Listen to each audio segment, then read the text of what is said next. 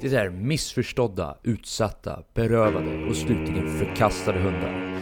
Det är kattälskande, hundhatande och uppenbart korrupta politiker som inte stoppar för någonting för att bli av med hundarna.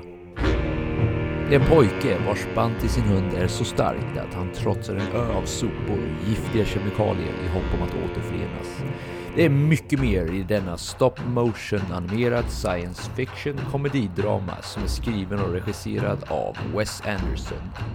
Röstar dessa hundar och människor är bland annat Brian Cranston, Koyo Rankin, Edward Norton, Jeff Goldblum, Bill Murray och Scarlett Johansson. Filmen är en timme och 41 minuter lång och det är oklart vad budgeten faktiskt låg på. Jag lyckades inte hitta någon officiell siffra. Men då Wes Andersons tidigare stop motion film The Fantastic Mr Fox hade en budget på 40 miljoner dollar så kanske det går att estimera att även denna låg i den klassen. Filmen har bland annat kammat hem priset för Best Animated Film på Boston Society of Film Critics Awards och är just nu nominerad för Best Motion Picture Animated och Best Original Score vid kommande Golden Globes 2019. Idag ska vi snacka om I love dogs. I love dogs. I love dogs. I love dogs. I love dogs. As far back as I can remember, I always wanted to be a gangster. The first rule of Fight Club is you do not talk about Fight Club. Did you eat all this acid? That's right. Music! What is real? How do you define real? Du är en leksak! More people than you think, and more people each day. This is a world getting progressively worse. Can we not agree on that? Det finns bara ett ord för sådana som du. Och det är ondska. English, motherfucker! Do you speak it? I am the danger. Get away from her, you bitch! Are you not entertained? Are you not entertained? Why so serious? Yes! Välkomna tillbaka till Spoiler alert! Jag heter Joel Keskitalo och med mig så har jag the one and only. Benjamin Gabrielsson, vilken introduktion! Som vanligt. Ja, eller hur? Jag tycker du förtjänar det efter våran lilla hiatus vi har haft här nu. Som ni vet, ni som har följt oss har vi haft ett litet jul slash nyårsuppehåll. Eh, saker skedde, mycket i plugg, mycket med familj, ni vet hur det är. Vi ursäktar för lilla avbrottet, men som ni också har sett slash hört och så vidare så är vi live också nu. Och då menar jag live som i att vår podd numera är public. Den ligger alltså inte bara som låsta ljudfiler på Soundcloud där ni måste ha en speciell länk för att klicka in, utan vem som helst kan nu hitta den här i iTunes-storen och som du så fint brukar säga, där poddar finns. Ja, precis. Eh, nu är det ju inte helt så- säkert att den här finns riktigt där alla poddar finns. Alltså, man har ju sant. olika appar på olika telefoner och så vidare och så vidare. Men den, jag vet att den finns på, på Podcaster i alla fall, som är en stor app som iPhone-användare använder. Så att eh, det är ju kul om inte annat. Precis, det har ju lite med popularity att göra också. Det är ju inte så att vår podd som inte har jättemånga lyssnare, än så länge åtminstone, kommer direkt toppa listan. Men eh, Nej. vi kan åtminstone säga att den är tillgänglig och behöver ni mer information om det här så har vi en Facebookgrupp som också heter Spoiler alert. Eh, så kika gärna in där ifall ni vill ha mer info och droppa en kommentar. Ja, och bara säg hej. Vi lägger upp avsnitten där också och eh, teasar kommande veckas avsnitt och så vidare också. Eh, så det är det. Har du något mer att tillägga på den lilla raljan eller ska vi dyka in i dagens film? Nej, men jag tycker vi dyker in. Då dyker vi in. Så idag är det alltså I Love Dogs som ni har hört på vårt fräsiga intro och eh, det var jag som valde filmen. Ja, det var det. Varför valde jag filmen? Frågar du dig själv? Nej, men jag ska vara helt ärlig med dig. Jag vill, jag valde den här filmen mest för att jag ville höra dina tankar om den faktiskt. Jaha, för oj. det är ju en väldigt speciell gjord film. Ja, Speciellt på det tekniska planet. Och jag vet ju att du är ju väldigt förtjust i vi båda, men du har ju en viss förkärlek för just det tekniska planet. Så jag, och sen generellt tycker jag också att det är en väldigt bra film som jag tycker att många människor borde se. Så jag vill också liksom halvt marknadsföra den till världen också, lika mycket. ja, kul. Så det är på den vägen är det Ja, egentligen. vad roligt. Vad, vad tyckte du spontant då? Om Ja. jag hoppar in? Du sa ju nu att du gillade den, men kände du så också precis när du såg den eller? Alltså... Det är, det är lite klurigt hur jag känner för den här filmen. för s- sanningen är att jag, jag såg eh, Wes Andersons andra rulle, The Fantastic Mr. Fox. Den har jag inte Och sett. den det- har du inte sett. Nej, jag ska inte säga allt för mycket om den. Det skulle jag inte gjort i vilket fall som helst eftersom folk... Jag vet att den heter Spoiler alert, men vi är inte så taskiga att vi spoilar andra filmer. Nej, just det. när vi I så fall varnar vi väldigt tydligt innan. Ja, verkligen. Nej, men så jag såg den och jag tyckte om den väldigt mycket också. Så jag gick lite liksom i den, det momentumet in till den här filmen. Och eh, sen såg jag dessutom en trailer. Jag tror jag såg trailern på bio dessutom. Eh, och då såg jag hur många kända voice actors det Ja. skulle vara. Just det. Eh, vilket fick mig att bara, okej, lyssna. Lyssna. Jag är såld! Men Ja. att vara så såld har ju sina konsekvenser också, tyvärr. Men jag gillade den skarpt. Framförallt så tyckte jag den var jätterolig. Men i efterhand har jag ändå lite grejer vi kan diskutera om det. Så spontana reaktioner var positiv, framförallt rolig. Men någonting kände jag saknades. Ah, vad kul. Så, får jag höra dina spontana reaktioner? Ja, nej men mina spontana reaktioner var eh, väldigt positiva. Jag tyckte mycket om filmen. Det var ju framförallt som du nu har nämnt här att det, det tekniska, det här med stop motion tekniken de har använt. Jag tycker att det är bara helt fantastiskt att vara inne i den lilla världen som de eh, verkligen bokstavligt talat eh, målar upp för oss nu. Så att det, nej, det var eh, väldigt härligt, bara mysigt att få vara där. Så att, nej, men jag har väldigt spontant positiv inställning till filmen. Då tänker jag faktiskt börja i den här änden, för den, det lilla jag har, som, det är inte ens kritik riktigt, Nej. utan det handlar snarare om mina, vad jag personligen tycker att den kanske, jag inte saknar lite. Det kan också ha varit jag som gick in med fel sorts förväntningar, som så ofta händer. Men Mm. jag vill börja lite i den änden, för att sen lyfta fram hur bra jag tyckte att allting var. Okej, Så intressant. låt mig bara börja med vad jag tyckte om storyn i filmen. Mm. Eh, och det jag tänker angående storyn, det är att det är en väldigt straightforward, väldigt fin berättelse, men också väldigt onyanserad berättelse. Och jag tror att den är medvetet onyanserad. Hänger du med? Vi jobbar väldigt mycket med stereotyper i den här filmen. Det är väldigt svart och vitt vem som är ond och vem som är god och ja, du vet.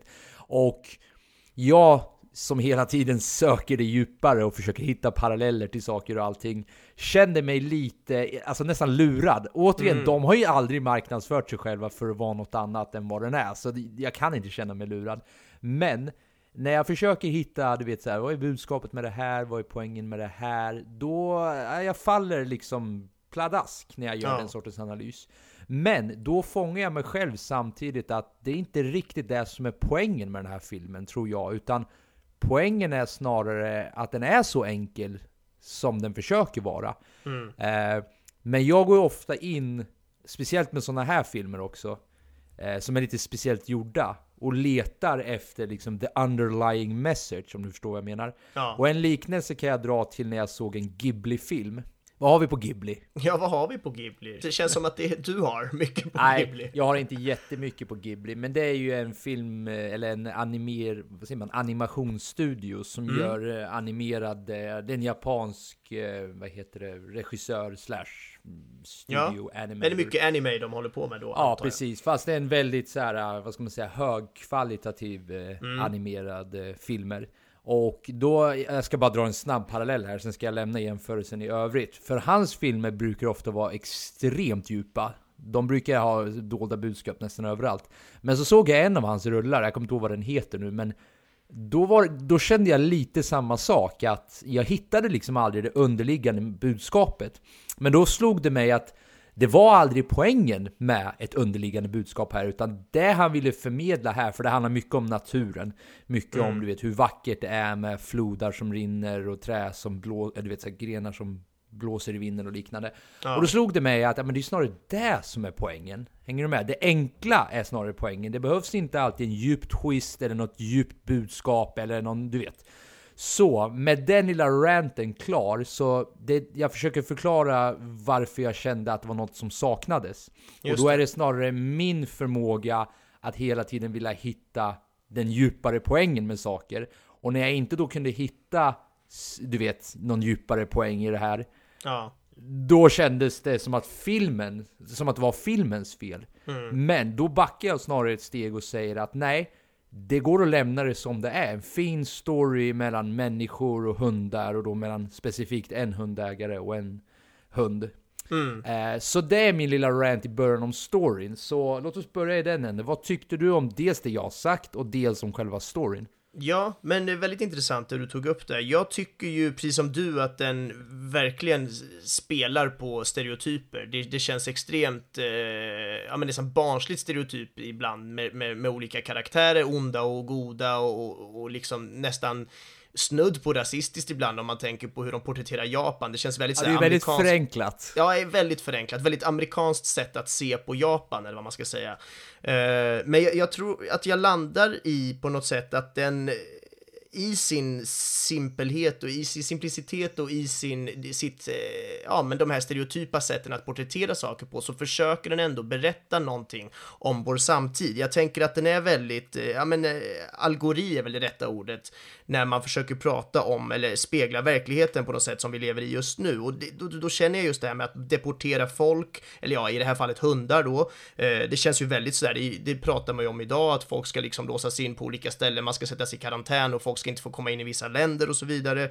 Och eh, även det här med att eh, eh, man, man ska med propaganda, att man, man sprider false news, fake news och hela den biten. Och även det här med att eh, attackera den fria pressen, typ som i, i den här filmen då råkar vara en liten skoltidning som den här tjejen försöker driva, amerikanska tjejen som är på besök där. Eh, så det känns som att de verkligen speglar verkligheten på det sättet och det kanske är en blinkning till, till hela Trump-grejen med, med, för allt det jag sa nu är väl i princip grejer han håller på med känns det som. Så att på det sättet så tyckte jag att den gjorde bra i att ta upp de här simpla sakerna som väldigt är, ja men som är extremt stereotypa just för att jag tycker att den pekar på någonting som finns i vår samtid helt enkelt. Så att jag håller med dig om att det var simpelt, det var enkelt och nästan barnsligt hela tiden, men på ett sätt så gillade jag ändå det i slutändan när jag väl tänkte efter på det ett tag. Ja, för som sagt, eh, får jag bara fylla i lite Absolut. där också, för det är inte det, jag, jag, tänkte nämligen på i alla fall två av de tre saker du sa nu, speciellt propaganda och speciellt isoleringen av hundar. Ja. Jag försökte till exempel hitta, du vet så här, kan det här jämföras med koncentrationsläger? Går det att ja, dra exakt. den linjen liksom? Mm. Och det går ju att dra alla de här linjerna som du säger, så det är inte det att jag inte håller med dig, utan det handlade snarare om den här uppenbara simplici simpliciteten, ja. svårt ord att säga, som fick mig att bli nästan förvirrad. Att det var så här, var det inte djupare än så här? Men mm. det som du säger, det är snarare enkelheten som förmedlar budskapet bäst i det här fallet. Uh, jag, jag ville mest bara ta upp det för jag fann min egen reaktion ganska intressant. Att det var ungefär som att jag, jag, bara, jag bara grävde, hänger du med? Jag, bara, ja, jag, jag ja. måste hitta något djupare här, men it's right in front of you. Du behöver liksom inte fortsätta gräva för du ser budskapet här. Ja. Uh, Nej men precis, jag håller helt med. Så att det på, på något sätt så, för jag var också inne på att den kändes väldigt barnslig och väldigt förenklad och väldigt stereotypisk. Så att, så att det var ju egentligen det som jag också, precis som du verkar ha eh, tänkt först då, att det kändes negativt, men sen så väl landade jag i det och känner väl ändå att ah, det funkar. Det här är också ett sätt att berätta på och det är väl kanske för att locka en yngre publik, antar jag. Det är väl någon slags blandning mellan barnprogram och vuxenprogram eller vad man ska ja, säga. Ja, precis. Den här är ju lite, den här är ju lite som ja, nu, nu kanske det här är en banal jämförelse för det finns obviously jättemånga exempel. Men Toy Story är ju ett exempel på det här också. Att det är ja. en väldigt enkel, fin berättelse som som liksom går och den, den appealar till både vuxna mm. och barn genom dess simplicitet. det där ordet är någonting jag måste öva in, simplicitet. Uh, och jag måste säga, för det är egentligen allting inom citationstecken negativt jag har att lyfta fram mm. den här. För Alltså den här filmen är right up my alley. Jag, jag måste bara innan, innan jag går in på hur mycket, eller detaljerna jag gillar med den här. Jag är ju biased från början i den sortens humor ja. den här filmen har. Eh, precis som jag sa i tidigare, eh, jag tror det var vårt förr, nej, förr, förra avsnitt när vi pratade om Black Mass. Ja. Eh, redan där så är jag biased åt den här bastön-attityden och den sortens humor som dyker upp i det där mörkret. På samma sätt så är jag väldigt biased åt den här sortens humor de har i den här filmen. Och den humorn kallas för deadpan-humor. Mm -hmm. Har du hört talas om det tidigare? Nej. Nej, det kan vara för att det inte finns en bra svensk översättning till det. Jag googlade runt lite och tittade, men man kan summera upp det som en ganska grav allvarlig humor. Alltså, ja men basically det de gjorde i filmen hela tiden. De hetsar väldigt sällan upp sig, utan de har hela tiden sin ganska skärpta, ganska mörka, ganska tydliga dialog med varandra. Och jag menar, filmen är fylld av exempel av det här. Till exempel när de bara ska introducera sig själva. Och eh, ja, jag klarar inte av det här mer. Pff, inte jag heller, du tog orden ur min mun. Alltså lyssna, jag vill bara ha det jag alltid har krävt. Jag vill bara ha ett bad. eh, Ja, och du vet, de börjar, börjar ranta på lite om, om hur besvikna de är över livet de lever just nu.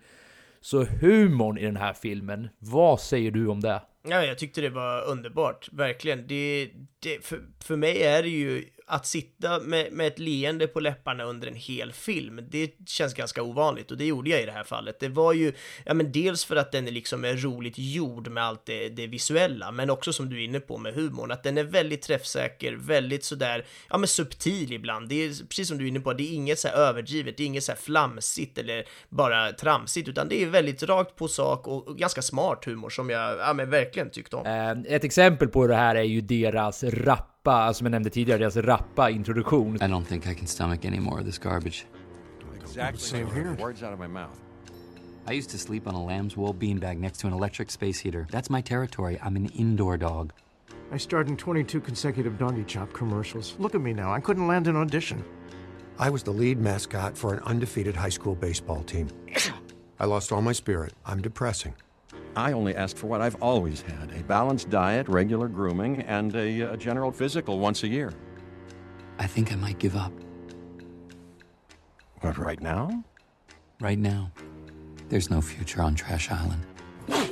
You heard the rumor, right? About Buster? Not Uh, sure. what, can you remind Who's Buster? Uh, my brother from another litter. What happened to him? Suicided. Hanged himself by his own leash.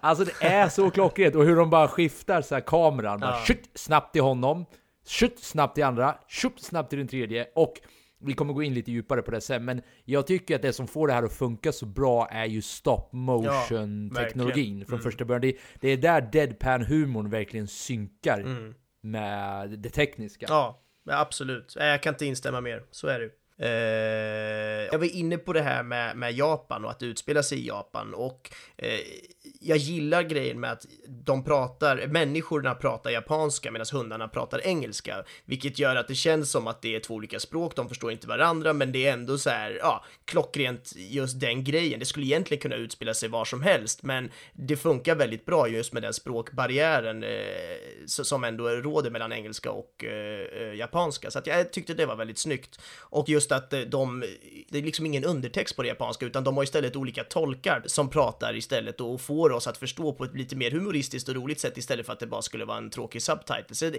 hela den grejen med språk, eh, ja, hela språkgrejen tyckte jag var väldigt, väldigt rolig och eh, smart. Sen tycker jag också, exakt, smart nyckelordet där, för jag tycker också att språkbarriären blir ofta inte ett problem med tanke på vad det är de försöker kommunicera mellan varandra. Ja. För ofta är det så pass tydliga känslor att det egentligen inte behövs ord. Nej, jag menar, det, det syns ganska tydligt när du är arg, vare sig du pratar japanska, svenska eller engelska. Det syns ganska tydligt när du är ledsen, vilket språk du Mm. än pratar. Och jag tycker, då behövs det. Det, är som att känslorna transcenderar språket på ett sätt. Mm. Och de gånger vi verkligen behöver förstå vad det är han säger, då har vi våra tolkar. Så det, jag, tycker, jag tycker du fångar det när du säger att det är smart lagt där. För jag kommer ihåg, apropå om vi bara spolar tillbaks till spontana tankar. Ja. Jag kommer ihåg, jag minns dock inte vem i vårt sällskap som sa det här, men det var någon som sa, aha, måste vi fixa, vad heter det, varför, har, varför finns det ingen undertext på det här? Hur ska vi förstå det här? Mm. Men sen greppade vi ganska fort att det här kommer inte vara ett problem, för återigen, det är så pass enkla, alltså när de kommunicerar med varandra så behövs det inte ord för att förstå vad de försöker förmedla. Och det, jag tycker dessutom att det är kul, och det går tillbaks till humorn i den här filmen, att de Mm. dessutom poängterar det. Så här, I, I wish somebody spoke his language. Ja, exakt. det är ju, de pratar ju åt oss då ju. Ja, ja, verkligen. Och det är ju klockrent. Och precis som du säger det här med de här enkla gester och rörelser och kroppsspråk som, som ändå berättar någonting utan att vi behöver kunna språket. Den relationen finns ju mellan en hund och en människa på det sättet, för en hund och människa kan inte förstå varandra, utan då uttrycker man ju det med att man är väldigt arg på hunden eller är väldigt glad och visar positiva känslor till en hund. Så att det känns ju ändå som att man fångat hela den grejen på ett, på ett smart sätt, verkligen. Ja, verkligen. Och eh, nu, nu hoppar jag lite här och var känner jag, men jag måste bara gå tillbaka till just relationen igenom filmen mellan, ja egentligen mellan alla hundar. Alltså hundarna i sig har ju en härlig relation till varandra. Jag vet inte om du fångade det, men har du tänkt på att alla hundar, det här är för övrigt ingen, jag ska vara helt ärlig här nu, det var ingen slutsats jag själv kom fram till utan jag läste det här i Trivia. men det är lite fascinerande hur alla hundar har hundnamn som implicerar att de har någon sorts ledarroll. Ja. You're Rex. You're King. You're Duke. You're Boss. I'm Chief. Eh, och sen dyker mm. det upp några fler såklart, Oracle och du vet, eh, jag kommer inte ihåg vad de andra heter. Men det är ändå kul att se, du vet, när de ska diskutera problemen sinsemellan och relationen de har ja. till att han är en stray. Det är ungefär som att han är lite av en outcast, vet du. Och han tycker att de har mm. förlorat sina bollar. jag tror, han har, jag tror ja. att han har en, alltså Brian Cranstons hund, jag tror att han har en line som säger I've seen more, eh, vad säger han? I've seen cats with more balls than you dogs. Stop licking your wounds! Och då sitter han bokstavligt talat och slickar sina sår. han är bara fylld med såna här grejer. Det är därför jag verkligen vill ringa in det jag sa förut om att deadpan-humorn. Där har ni för övrigt en mm. ny term att ta med er hem. Deadpan-humor. Eh, det är det som ror hem den här filmen, för det är som du sa förut också, jag bara sitter och ler hela tiden. Varje gång jag ser de här hundarna på uh, on screen liksom, så ler jag. För vad de än säger nu så blir det kul på något sätt, för det är så smarta dialoger hela tiden. Ja, verkligen. Um, och det du nämnde där lite tidigare om, om de här olika namnen på hundarna, att alla är liksom olika chefspositioner på något sätt. Det visar ju sig också bli ganska roligt när de väl ska ta beslut, för då har de ju svårt att ta ett beslut och då blir det alltid något så här väldigt demokratiskt och fin röstning om vad de ska göra och det tyckte jag också var väldigt roligt. Det är som att alla är alpha dogs bokstavligt talat och men ändå så här, ja men det är lugnt, jag behöver inte bestämma, vi tar beslutet gemensamt. Och det är ja. fin, fin touch liksom. Det är lite roligt också med tanke på hur vargar fattar beslut när det är vet du, fler än en alpha dog ja. i deras sällskap. De, de sliter ju varandra i stycken. eh, och du vet, vargar, eller hundar, är ju i princip tämjda vargar. Exakt, det tar de ju upp här lite i början av filmen. Ja, precis. Så jag menar, man kan ju se där hur beslutsfattandet gick från att Jaha, okej, okay, du försöker ta plats här nu, då ska jag slita halsen av dig. Till ja. Let's take a vote.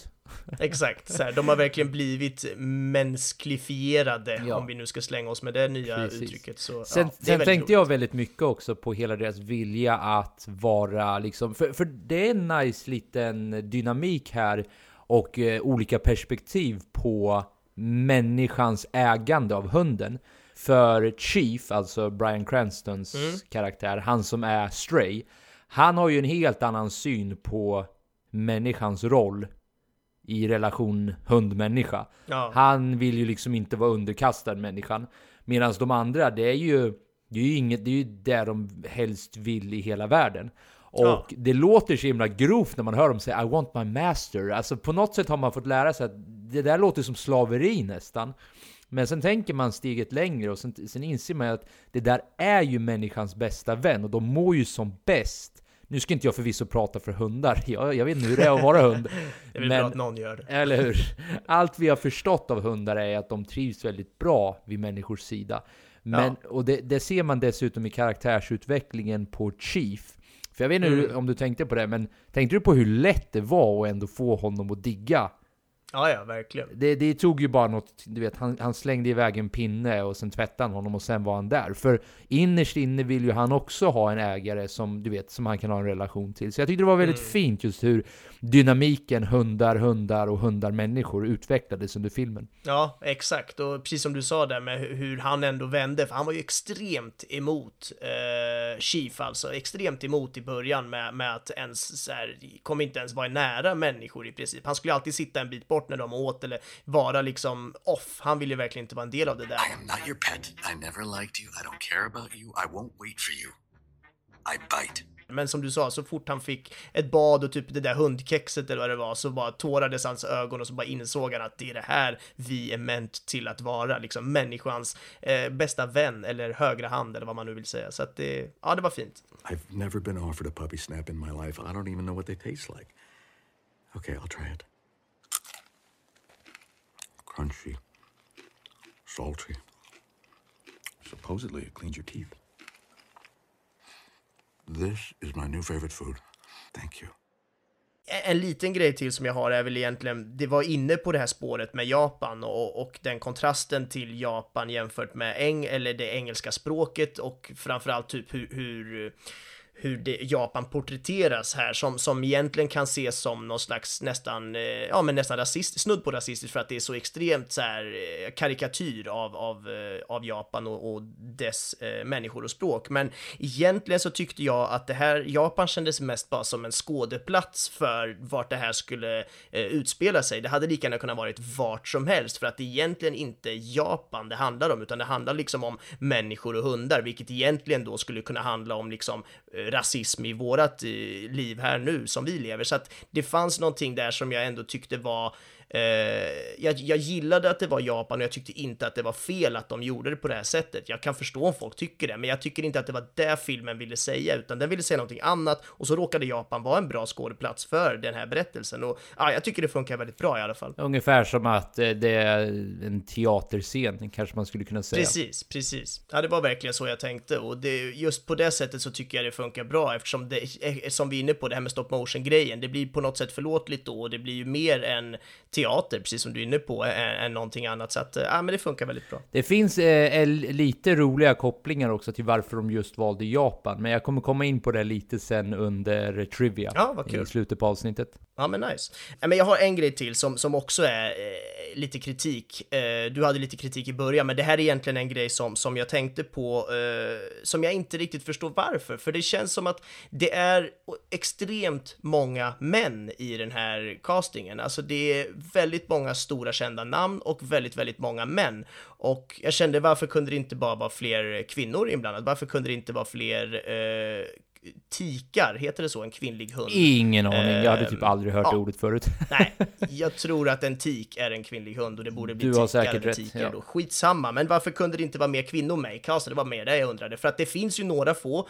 Eh, dels den här studenten, hon är ju människa då, den här studenten, eh, amerikanska tjejen, också den här professorns eh, assistent där som, som håller på med det här vaccinet. Och i hundvärlden så finns det ju då den där är det hon som är Scarlett Johansson? Ja, Nutmeg precis. heter hon, precis. Så att det, det fanns ett par stycken, men jag tyckte de hade väldigt lite plats i storyn och jag förstod inte riktigt varför, för jag kan förstå det om det finns en mening med att nej, men det kan inte riktigt vara kvinnor här. Till exempel en gammal krigsfilm när det utspelar sig i andra världskriget. Det är svårt att slänga in många kvinnor där eftersom det består av bara män i armén, men här kändes det som att man skulle kunna haft med fler kvinnor utan att det skulle ha förstört storyn på något sätt. Så att ja, det var lite sånt, kanske snarare ett frågetecken från min sida än, än kritik, men ja, jag undrar lite hur de tänkte där. Ja, Eh, I och med att jag, vad heter det, inte letar längre efter djupare kopplingar mellan allt det här, så, så är jag ganska, ja, men jag är ganska nöjd med vad jag har sagt än så länge. Jag vill, jag vill verkligen understryka att det som ror hem den här filmen för mig, det är humorn och hur det är synkat med stop motion teknologin. Ja. Eh, vad säger du? Är vi över på det tekniska? Ja, men det är vi. Då så, okej, okay, så den här filmen jobbar ju då alltså med någonting vi inte vardagligtvis stöter på. Och vilket egentligen var den största anledningen till varför jag ville att du skulle se det här. Och det är ju stop motion teknologin. Så vad har vi på stop motion? vad har vi på stop motion? Alltså stop motion är ju eh, extremt eh, tidskrävande och svårt. Det är ju, det innebär ju egentligen att du, du har, om vi säger att du har en docka som en av de här hundarna till exempel, så varje gång den här hunden rör på sig, det minsta lilla, så måste du ta en ny stillbild. Så du kan ta en vanlig stillbildskamera eh, och ta en bild. Sen flyttar du lite grann på dockan, tar en ny bild, flyttar lite grann på dockan, tar en ny bild. Och det här måste ju ske varenda gång en eh, hund eller karaktär eller vad det nu är i den här filmen rör sig. Alltså till exempel om den säger någonting, om den lyfter på ett ögonbryn, om, den, om det blåser lite i pälsen, vilket det gör ganska ofta. Allt det är en ny och en ny och en ny och en ny bild. Eh, så att det är egentligen helt sinnessjukt hur lång tid det tar att spela in sånt här och eh, hur tidskrävande det är för de som jobbar med det här. Ehm, jag läste någonstans att det var 670 personer som har jobbat med det här. Av dem så är det liksom 27 animerare med 10 assistenter och de har tagit 130 000 stillbilder, 1100 dockor eh, och mer än 2000 bakgrundskaraktärer.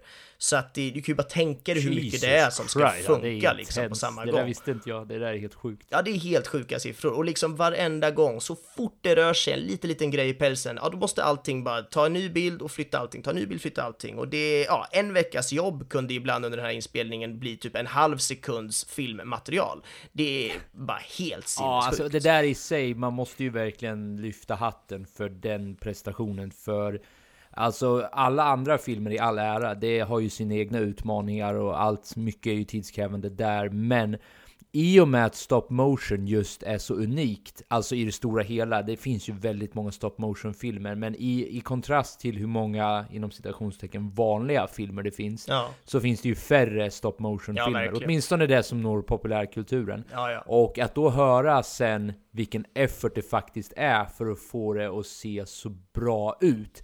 Alltså hatten av till alla filmskapare överallt såklart, men jag vill lyfta hatten extra mycket till det här, för det känns, jag vet inte, på något sätt, det där du nyss sa tycker jag ringar in vad det är som förtjänar hyllning. Det här, en mm. veckas arbete för någon minut liksom. Nej, det, det, en det halv krävs, sekund. För en halv sekund En till halv och med, jag ber om ursäkt.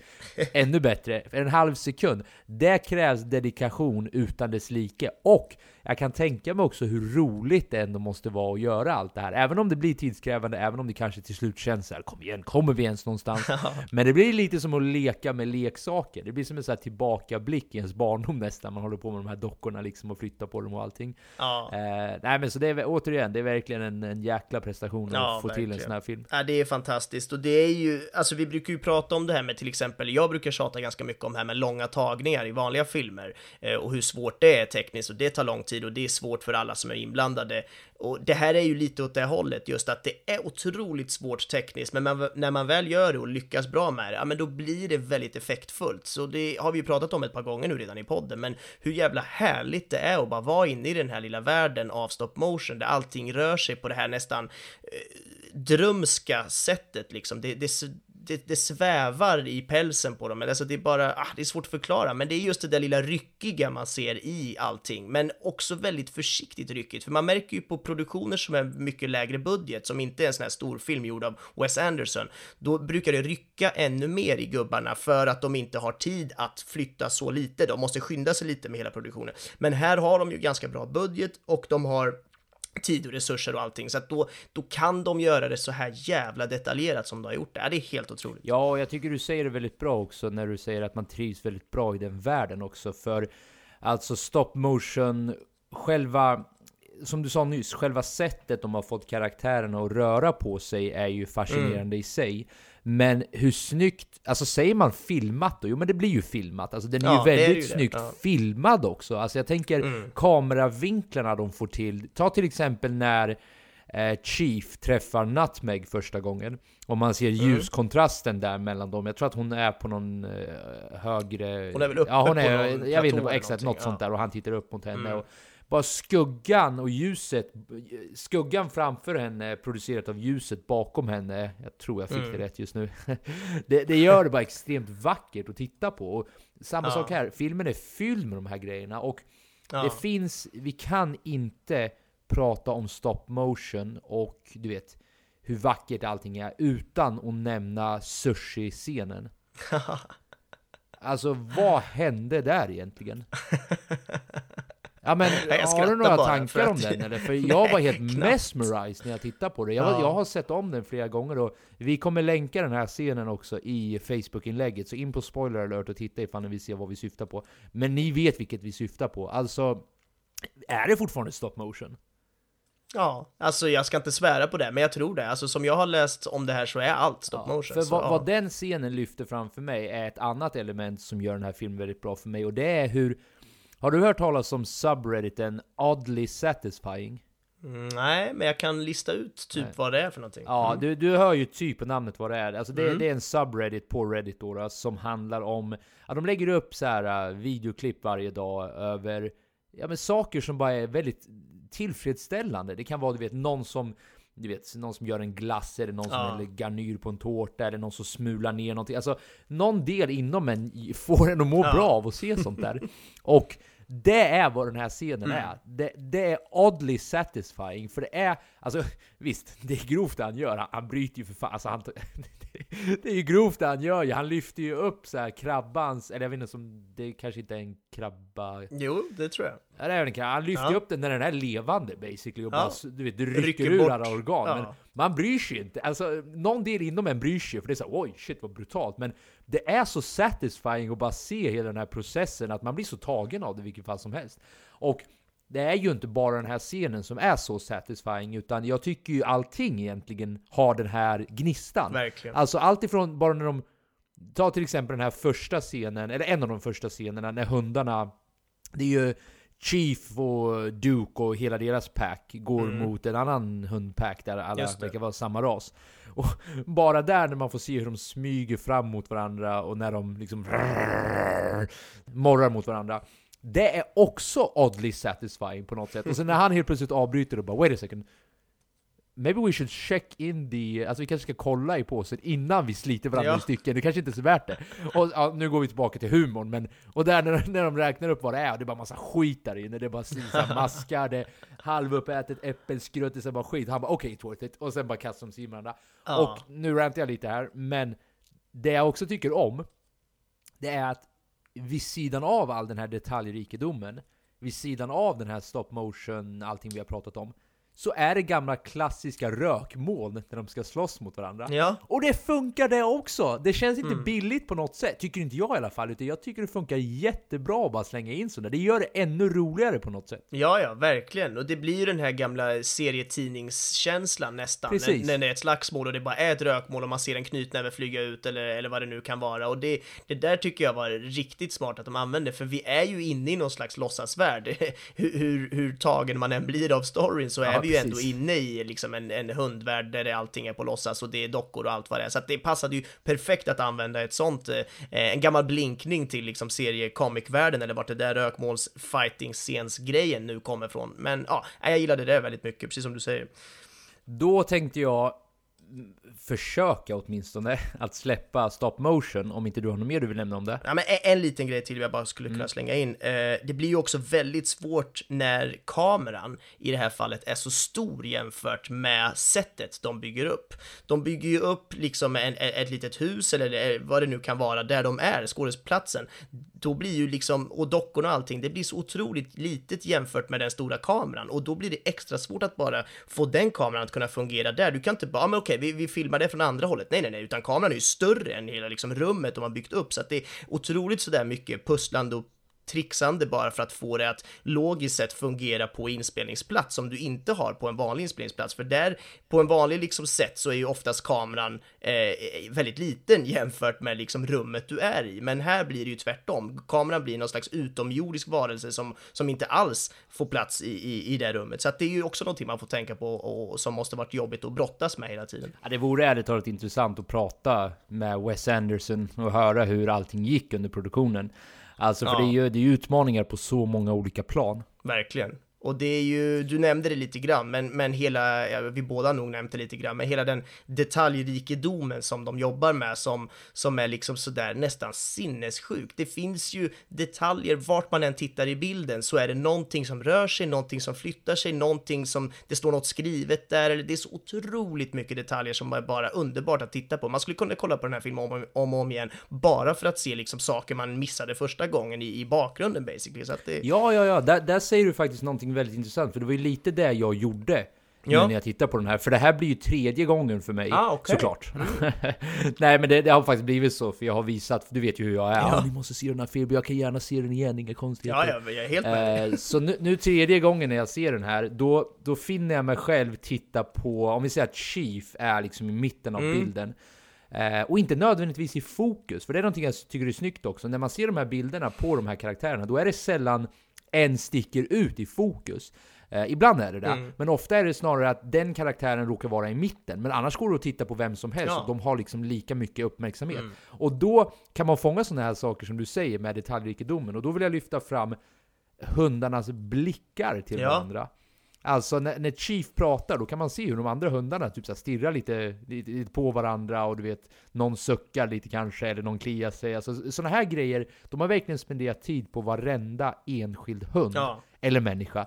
Eh, vilket gör att du kan titta vad som helst, Mm. eller du, du, kan, du kan fokusera på vilken detalj som helst, och de har ändå lagt tid på de detaljerna. Ja, ja men precis. Och det är väl någonstans där man får, får tacka eh, Wes Anderson och hans liksom kreativa sätt att göra film på. För att det, det är ju en, en grej att vilja göra en sån här film, men att dessutom gå med det så, så långt som man gör med detaljer och allt det här. Och en liten parentes eller en liten tillbakablinkning till det vi pratade om förut, men just att egentligen så är storyn ganska dyster. Det är liksom inget roligt egentligen. Det är liksom hundar som blir deporterade och det är ett jävla mörker som porträtteras hela tiden. Men ändå så sitter man och ler hela filmen för att man tycker det är härligt att vara där och det måste man ju verkligen tacka Wes Anderson och hela det crewet till att de lyckas göra den här drömvärlden som är så härlig att vara i fast det är något så jävla tråkigt egentligen som vi, som vi tittar på. Ja, det är ju väldigt dystopiskt, Ja. men anledningen till varför det funkar, förutom, och jag vet att nu, nu kan det låta som att vi har upprepat oss en del, men det är ju då den här humorn funkar så bra. För den här humorn funkar bra, den är mörk den här humorn.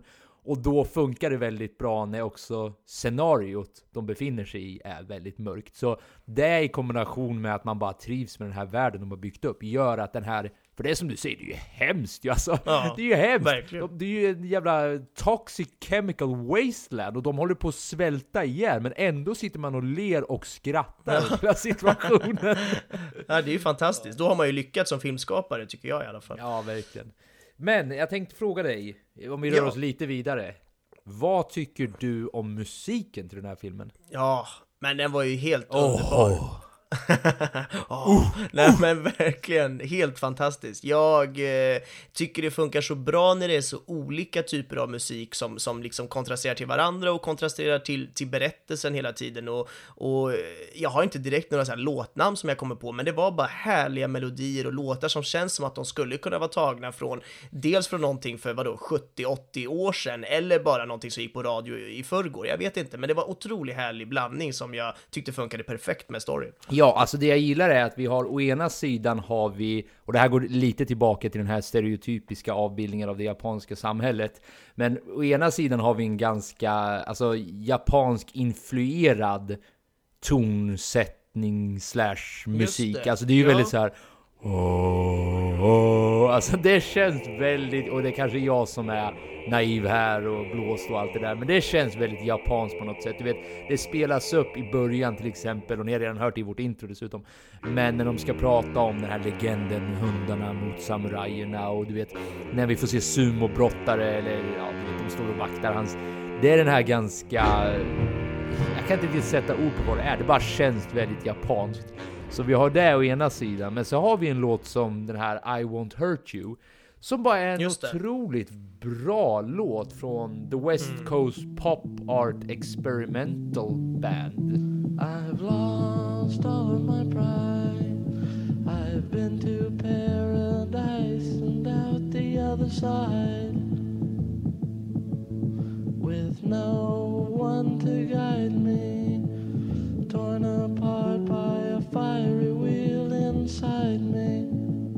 Och som bara funkar väldigt bra också. Mm. Väldigt så här lågmäld, väldigt melankolisk nästan. Eh, Mm. och som bara synkar väldigt bra med den här ja, men ganska lågmälda och melankoliska slash dystopiska värld de har byggt upp här för oss. Så ja, jag håller med dig 100%. Musiken funkar alla dagar i veckan också. Och jag gillar jag vill verkligen understryka det här med att den är lågmäld. Mm. Det är väldigt sällan den hetsar upp sig, och när den hetsar upp sig, då är det i form av trummor. Eh,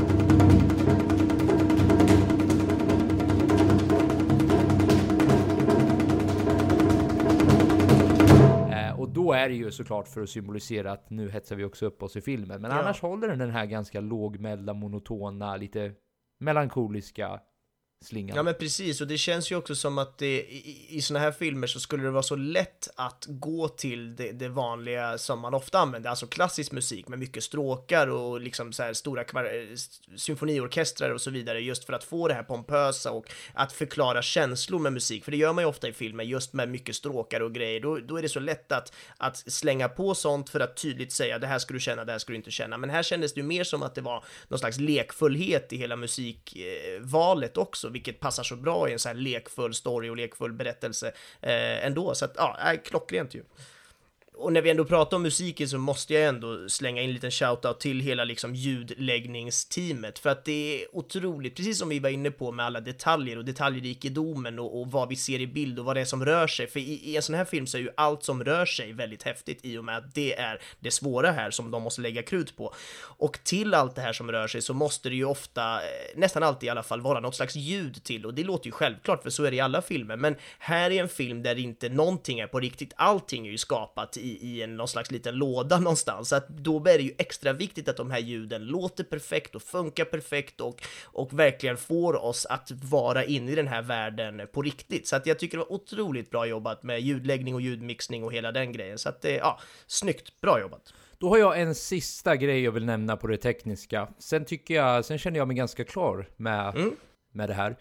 Eh, och det är voice actingen, för vi kan ju inte komma undan en film utan faktiska skådespelare på skärmen. Utan att nämna deras röster. Mm. Och jag tycker att för en som jobbar med det mediet som du och jag gör så tycker jag att det är en stor inspiration ärligt talat när jag hör bra voice acting. Mm. Och eh, jag tycker det här är ju en stor anledning till varför jag gillar japansk anime framför engelsk dubbad anime.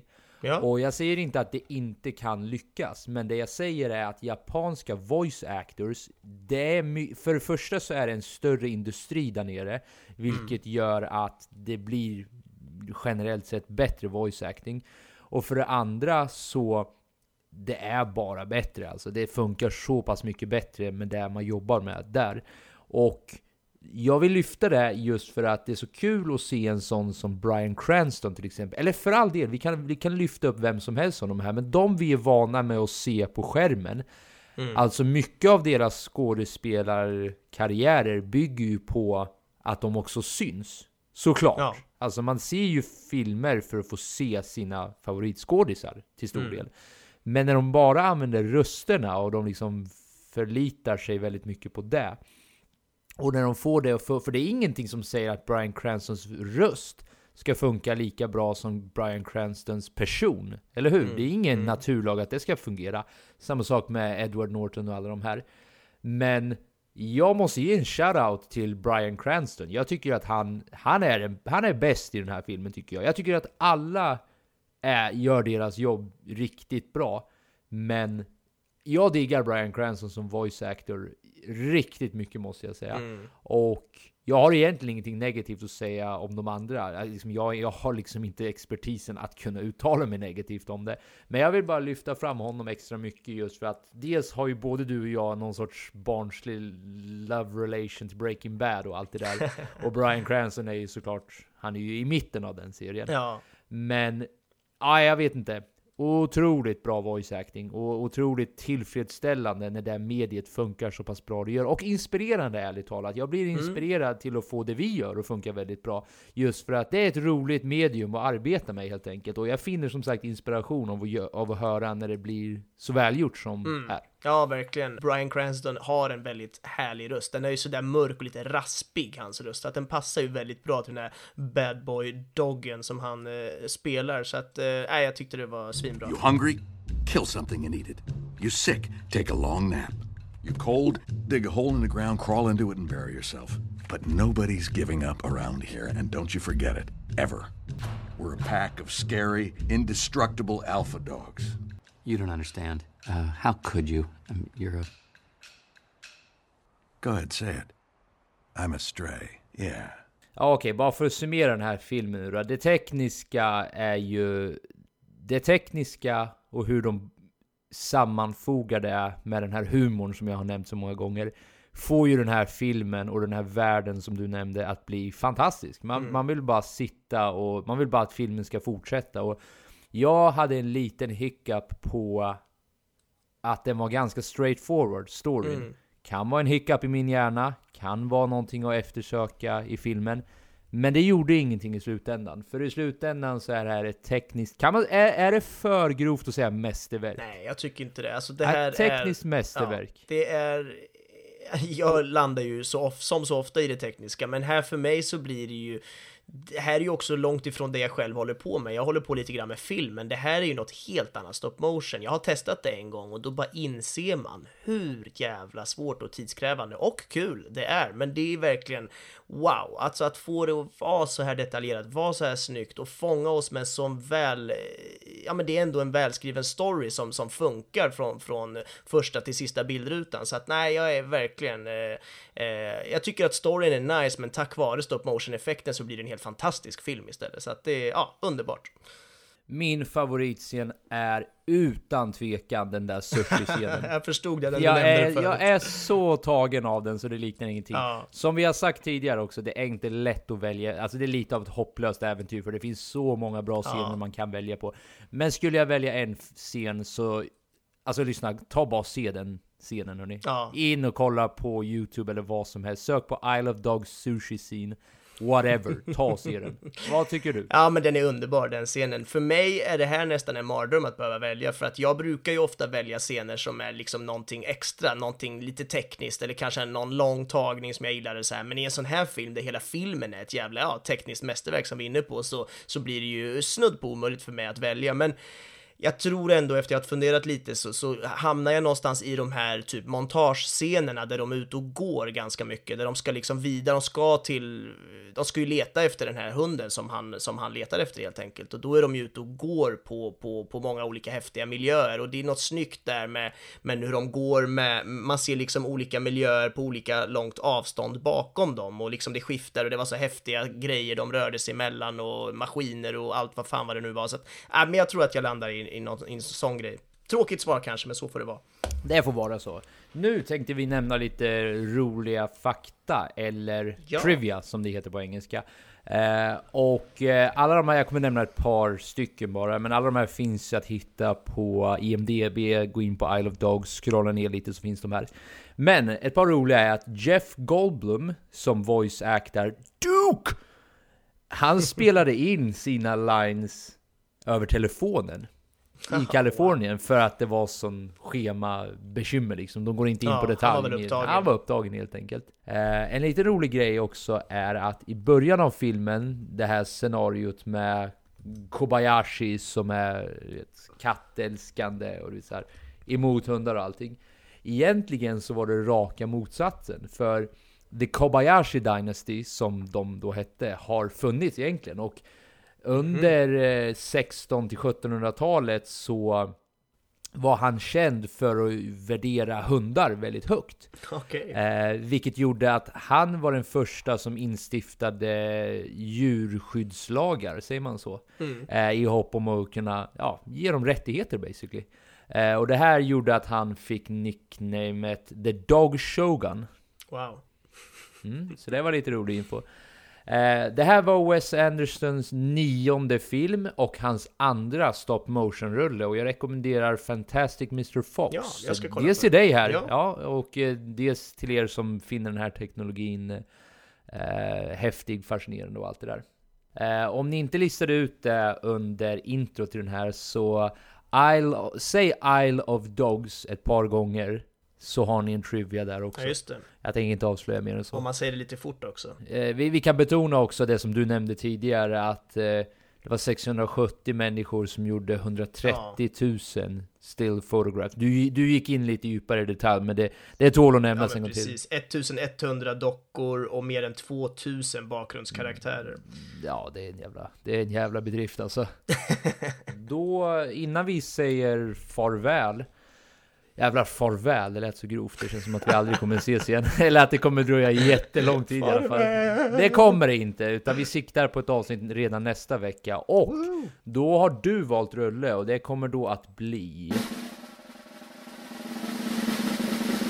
Mission Impossible Fallout. Det är alltså den senaste i Mission Impossible-upplagan, eller vad man säger. Så ja. Då tycker jag att ni ska ta och se den och sen återvänder ni. Gå in på vår Facebookgrupp, spoiler alert. Lämna gärna en kommentar under det här avsnittet och eh, tuna in igen om en vecka till Mission Impossible Fallout. Yes.